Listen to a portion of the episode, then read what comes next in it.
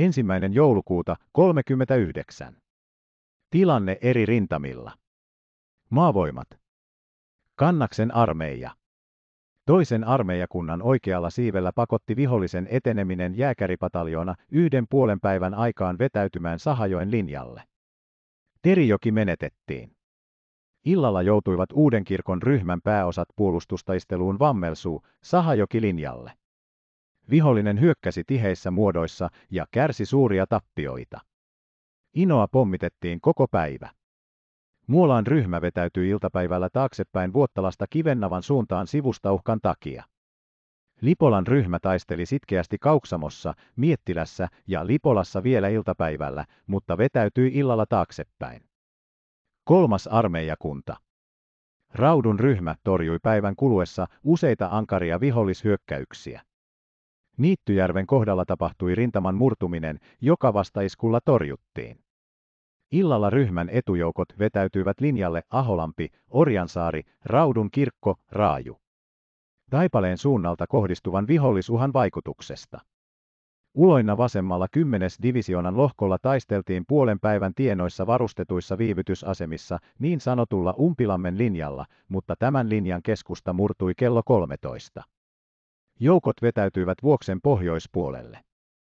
Vain jalkaväkirykmentti 28 8. komppania ja konekiväärijoukkue jäivät edelleen virran eteläpuolelle Neusaaren maastoon. Päivän kuluessa tuhottiin näissä taisteluissa 36 venäläistä hyökkäysvaunua. Neljännen armeijakunnan lohkolla jatkui vetäytymistä taaksepäin. Salmin suunnassa vihollinen saapui Miinalan kylän etelälaitaan. Pohjois-Suomen ryhmä. Joukot suorittavat viivytystaisteluita. Ilmavoimat. Vihollinen pommitti Helsinkiä, Kouvolaa, Lahtea ja Uttia. Viipurissa ankara pommitus. Paljon vahinkoa.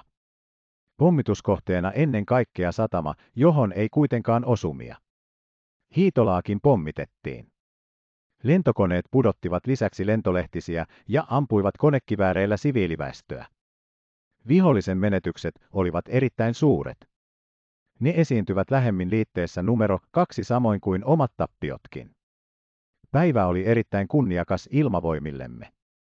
Omat koneet suorittivat lisäksi tiedustelujentoja. Yksi lentue lentorykmentti neljästä teki tiedustelulennon Tsalklin, jota myös pommitettiin. Pimeyden vuoksi ei yksi kone löytänyt lähtöpaikkaansa. Myöskin kannaksella suoritettiin tiedustelulentoja ja pommituksia. Merivoimat. Venäläiset pommittivat Suursaarta. Risteilijä Kirov mukanaan neljä hävittäjää avasi tulen russarötä vastaan. Etäisyys noin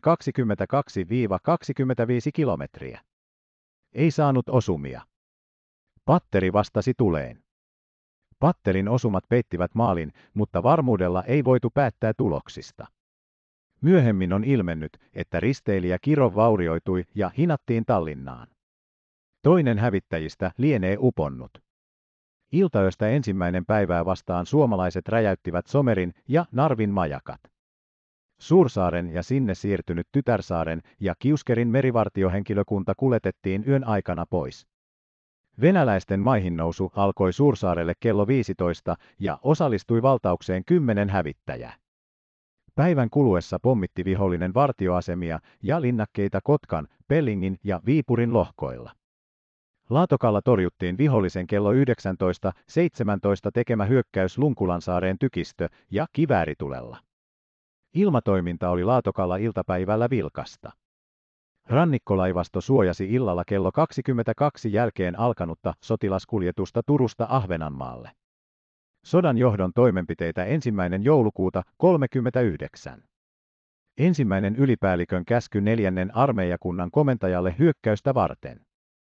Toinen joulukuuta 39 kello 24. Ensimmäinen neljäs armeijakunta ryhtyy 3. joulukuuta 39 aamulla hyökkäykseen heittäen vihollisen Suojärven suunnalla rajan yli. Toinen 12 divisioona. A. Suojärven, Järvi, lounaispäässä olevat jalkaväkirykmentti 34, miinus ensimmäinen pataljoona, ja jalkaväkirykmentti 36, joka on siirrettävä autokuljetuksia hyväksikäyttäen Loimolasta yön aikana, hyökkäävät kahden patteriston tukemina Suojärven itäpuolitse katkaisten vihollisen perääntymistien rajan yli. B. Jalkaväkirykmentti 35 on siirrettävä Loimolan kautta Suojärven suuntaan hyökkäysryhmän reserviksi. Kolmas Tolvajärven, Suojärven suunnalla ryhmä Räsänen, käsittäen erillinen pataljoona 10, erillinen pataljoona 112 ja polkupyöräpataljoona 7, hyökkää Suojärven Varpakylän suunnassa. Neljäs 13 divisioona. A. Jalkaväkirykmentti 37, miinus ensimmäinen pataljoona, siirtyy ryhtyen yhdessä vahvistetun erillinen pataljoona kahdeksan kanssa hyökkäykseen ensitavoitteena Tulemajoki. B. Jalkaväkirykmentti 38 siirtyy Uksun seuduille. Ylipäällikkö, sotamarsalkka Mannerheim. Yleisesikunnan päällikkö, kenraaliluutnantti Oes. Toinen saapui osasto Hanelin puhelinsanoma. Ilmoitetaan, että osasto Hanelin esikunta alkaen 30. marraskuuta kello 22.00 on sijoitettu Pohja 38 ja 42. Osa komentoportaasta muun muassa esikuntapäällikkö jää nykyiseen sijoituspaikkaansa ensimmäinen joulukuuta kello 4.00 saakka. Esikuntapäällikkö Everstiluutnantti Steven. Ensimmäinen joulukuuta annetaan käsky osasto Hanelin, pois lukien polkupyöräpataljoona 8, alistamisesta merivoimien komentajalle sekä Hangon lohkon ja Hangon lohkolla olevien jalkaväkijoukkojen alistamisesta osasto Hanelille. Ensimmäinen joulukuuta annetaan päämajan määräys merivoimien komentajalle, Turussa oleva merivoimille alistettu polkupyöräpataljoona 8 sekä Ahvenanmaan lohkon joukot on siirrettävä Ahvenanmaalle ensi yönä.